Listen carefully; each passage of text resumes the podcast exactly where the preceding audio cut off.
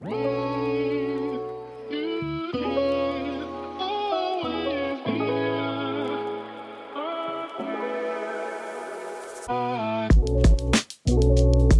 you remember when our boss, I think at Aveda, printed out one of our blogs? Oh, yeah. They were pissed. Like, why are you talking about this? This goes against everything you're working for. And I'm like, because it's a problem.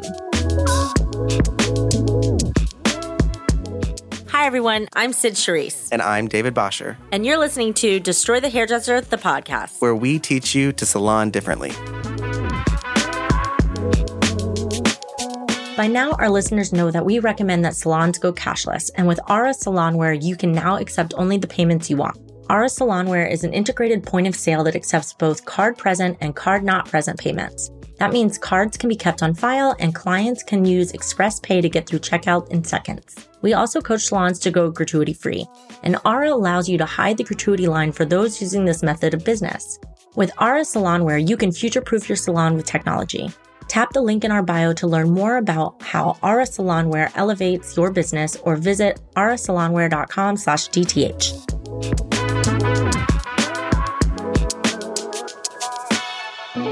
Are you still having constant conversations around color waste with your team? Have more proactive conversations with real numbers that can help create less waste. Salon Scale software is a pro stylist app that gets your team educated on the real costs of doing business. Salon Scale is a great solution for wasting less color and making more profit. Tap the link in the episode description to see why thousands have joined the Salon Scale movement. Use code DTH10 at checkout for 10% off.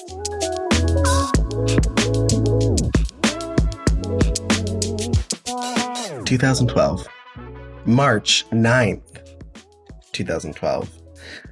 I had just moved to Tampa. No, I just moved to St. Petersburg. Mm-hmm. I was in Tampa. Yes, St. Petersburg. I had just moved to St. Petersburg. I met Sid at the Aveda Institute of Tampa Bay. St. Petersburg. We weren't in Tampa Bay yet. Right? Yeah. And I was 23. You were about to turn 24. No. Do we even 2012. Know? 2012, I would have been 22. Oh, that's true. Yeah. So I was 22, and as I was trying to turn 23.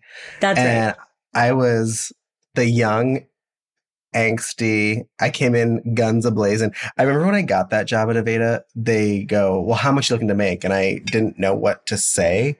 And anybody has that age. I didn't know what to say, but I gave them a number that I thought was appropriate. And I think the number was too high. And they go, well, this job is about passion and love, not money. And I wish I could turn back time and smack that person right in the mouth. How about you keep the passion and love? And I do. Yeah, you give me that cash. So, of course, I at 22, I'm like, oh, of course, all about the passion and love and not about the money. Anyway, so I start working for Aveda Institute St. Pete, and I meet Sid kind of randomly one day. Like I knew we were opposite shifts too.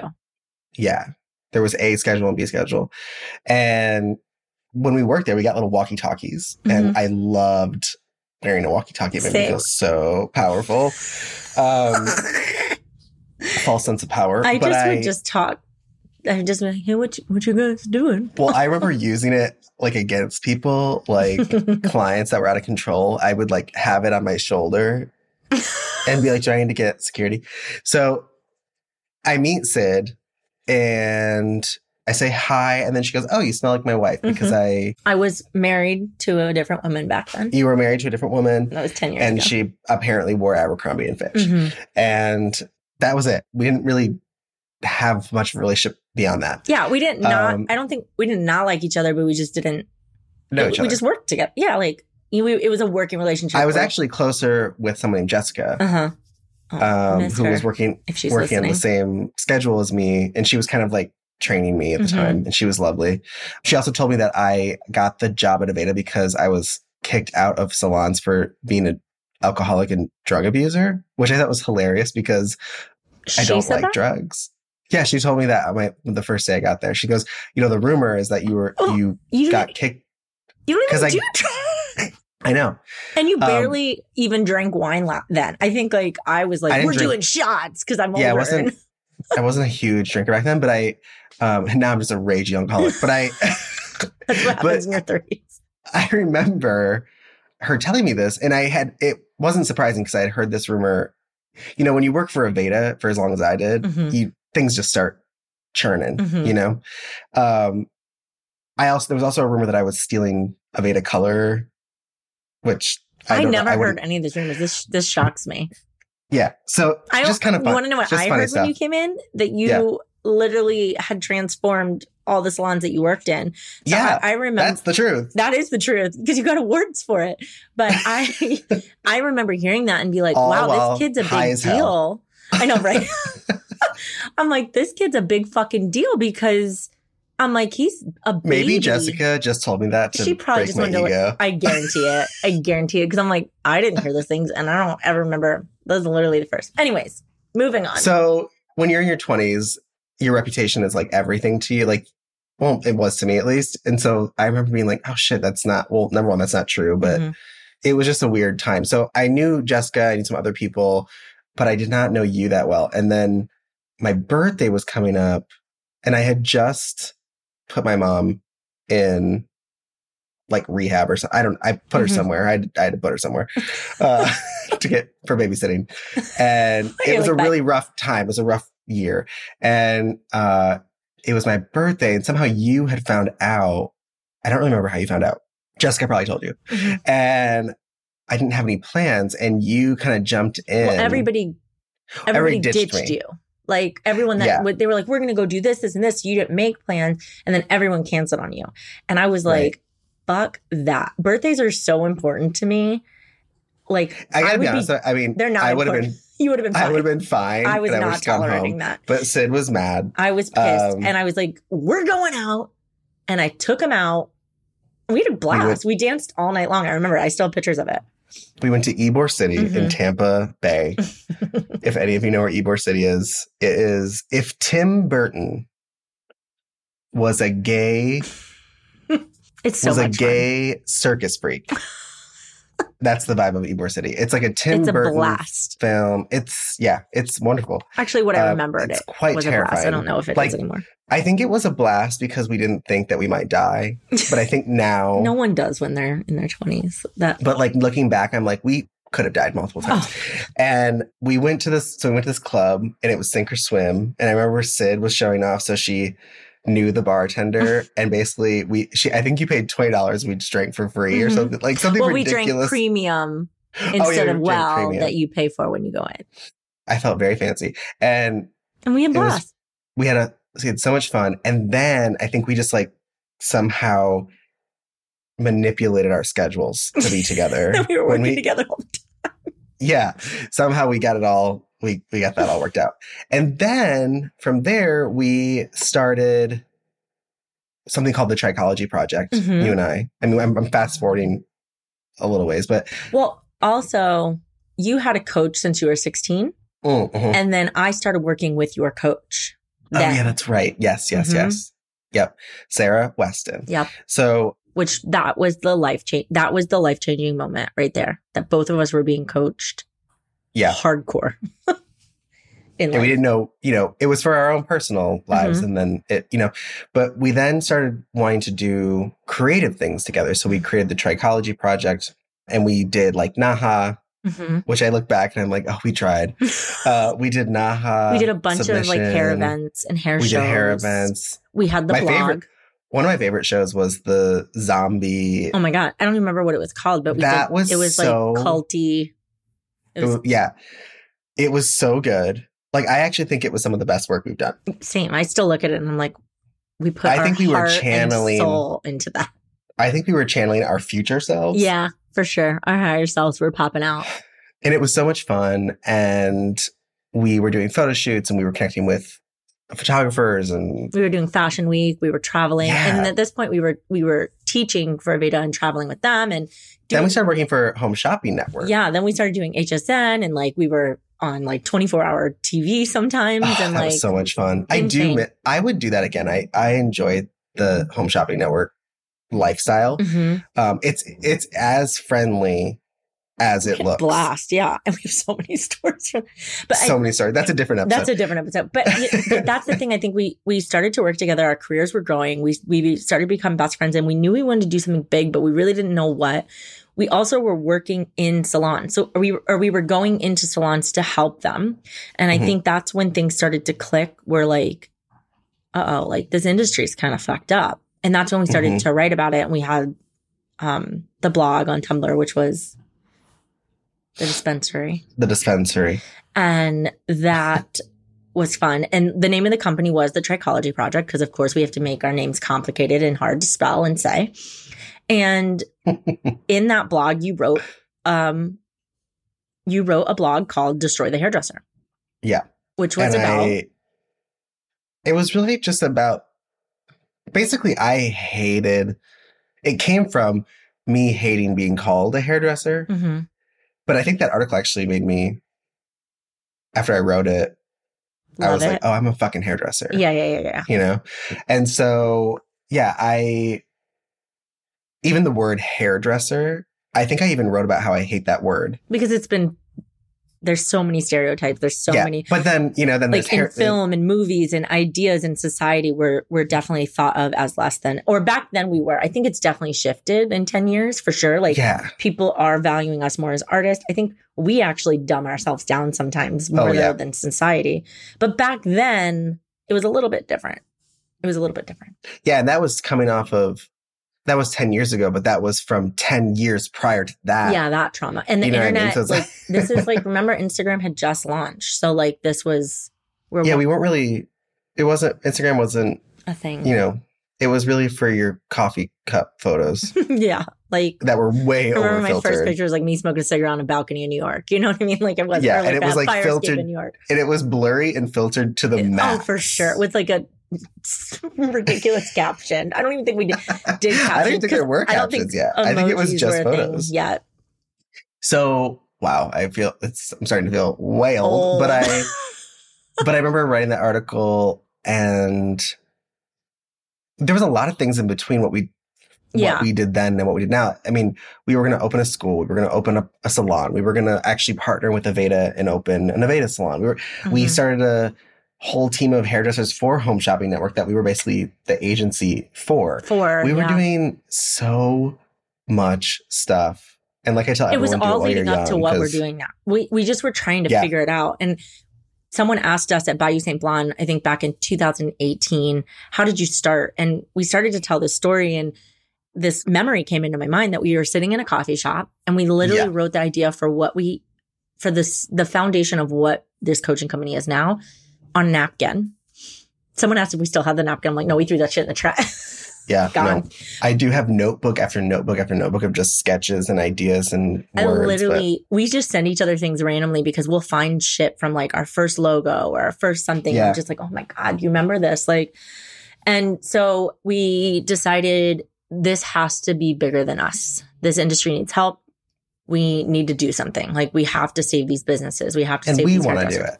And we want to do it. I wanted to work in an industry where charging for my time or having unlimited time off or using social media and technology was a thing. And making the kind of money that I wanted to make was a thing and achievable. And so you and I were on a mission and fought for it. And so we literally quit our corporate jobs with all the benefits, and we moved to New York City, and we lived together and suffered together and took care of each other. And I mean, literally, we tell the story all the time. It'd be we both went and worked in salons, but when we went into those salons, we were this is how we're going to work. Right. We went in, looking back, it was really ballsy. Oh, for sure.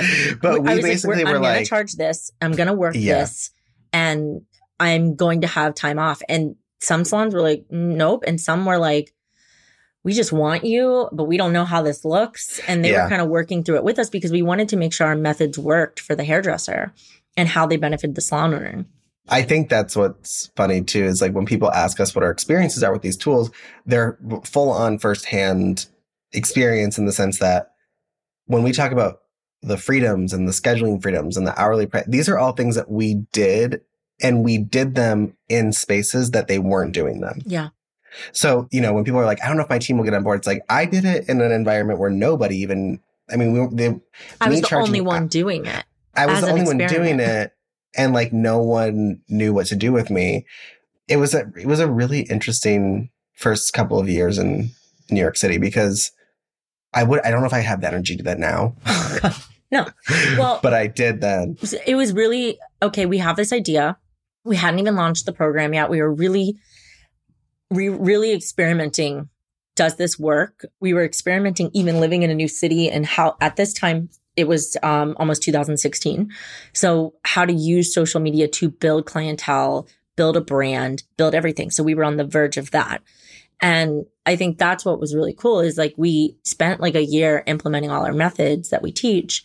Obviously, by the way, we didn't know what they were. No. We were just, we kind of knew the vibe we were going for. We knew the life we wanted and how that would take. Mm-hmm. Yeah. And we have tweaked those methods to be updated in the industry and, move since then.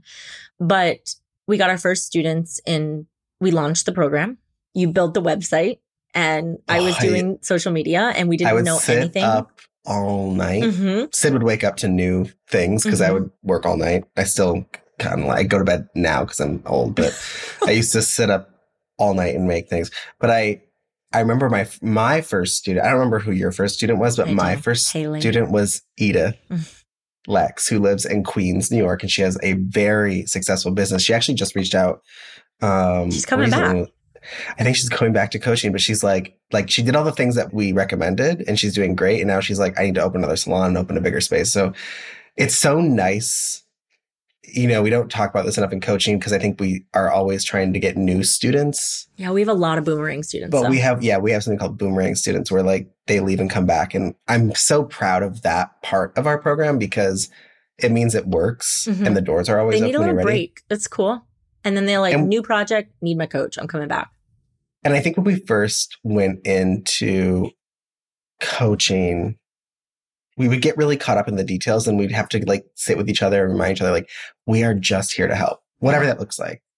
That's why we didn't do the template version of coaching. We weren't like, okay, here's your template on how to hire and fire. And it wasn't that, even though we have more of those things now, it's still the methods back then were like, these are the methods we want to teach people. But really what we know is that to problem solve with someone, you just have to talk with them where they're at. Yeah.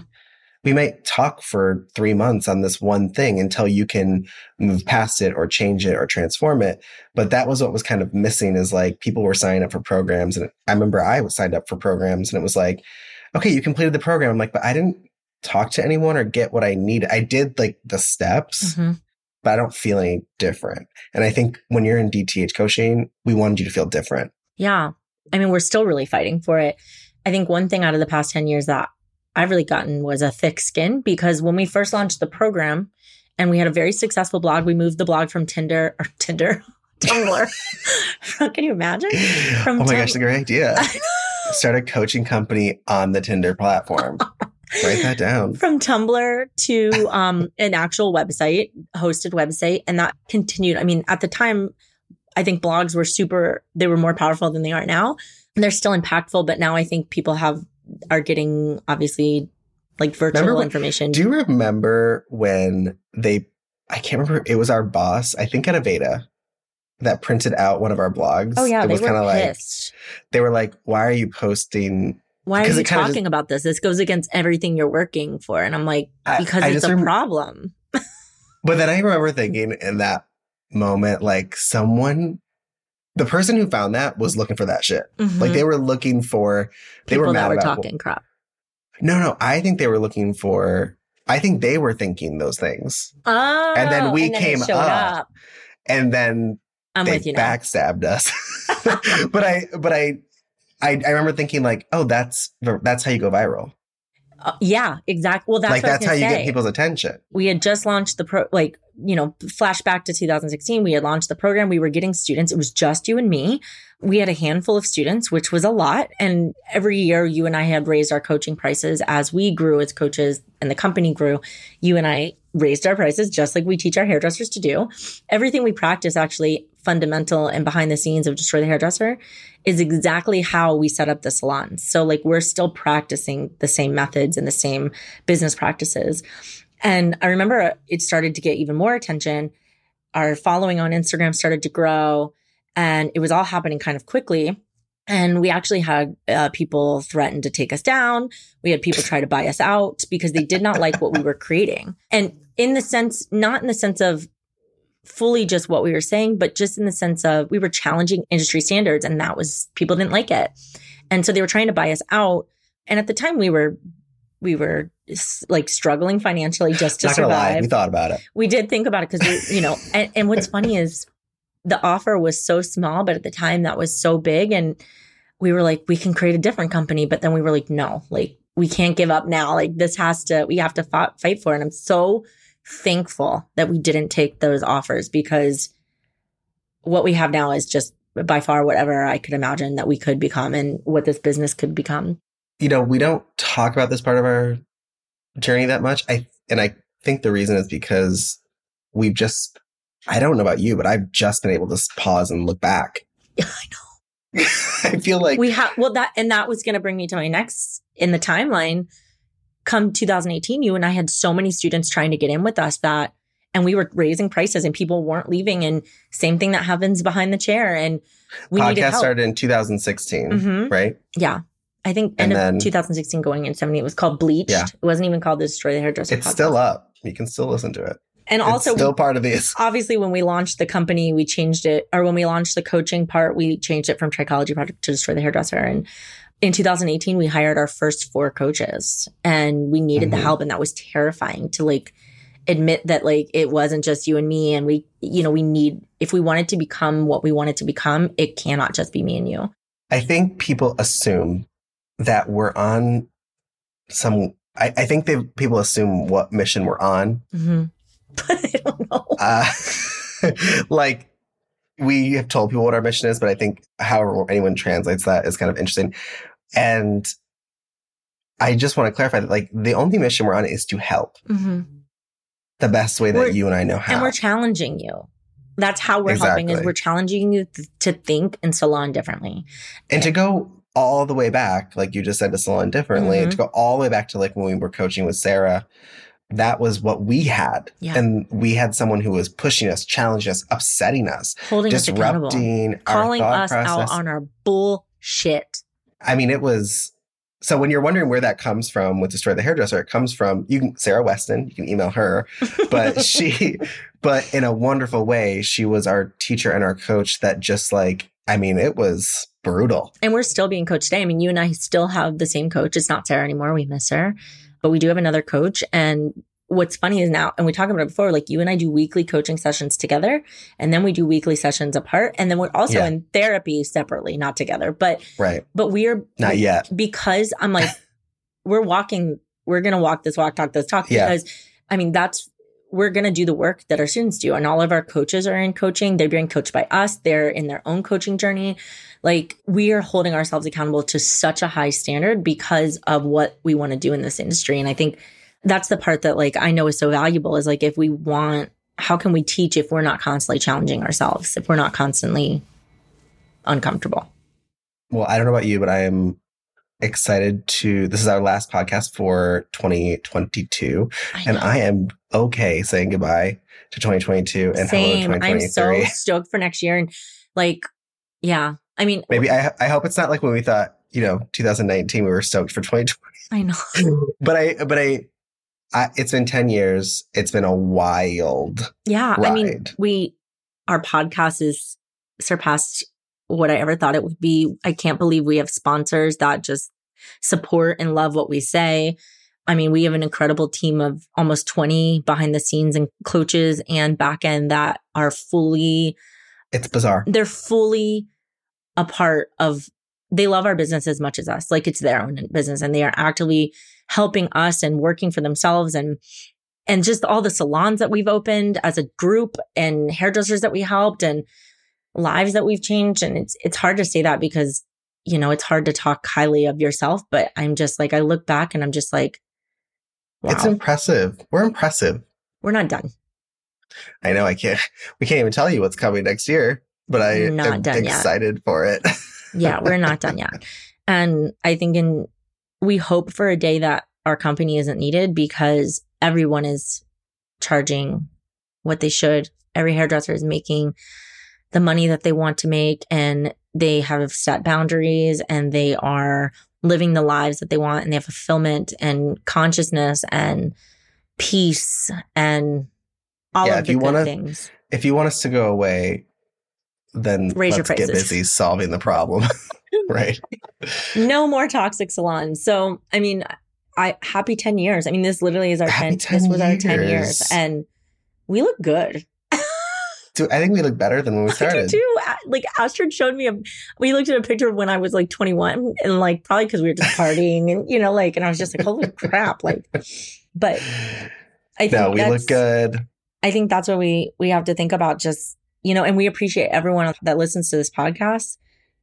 I appreciate you so much. I know David does too. It just, because you are part of this mission with us. You are on this mission. Yeah, you just listening. You just listening and, you know, sharing what you learn. I mean, it doesn't take a lot, you know, to be part of what we're doing. It's really just listening, learning, taking what we say, seeing if it applies, telling your colleagues about it, sharing the podcast, taking a class. I mean, it's not hard to make the changes. I think now we've set up an environment where people can change easily. Mm-hmm. We could keep talking, but if you didn't keep sharing us, we wouldn't really have anyone to talk to. So thank you to all of our listeners, and Happy New Year. See you on the other side.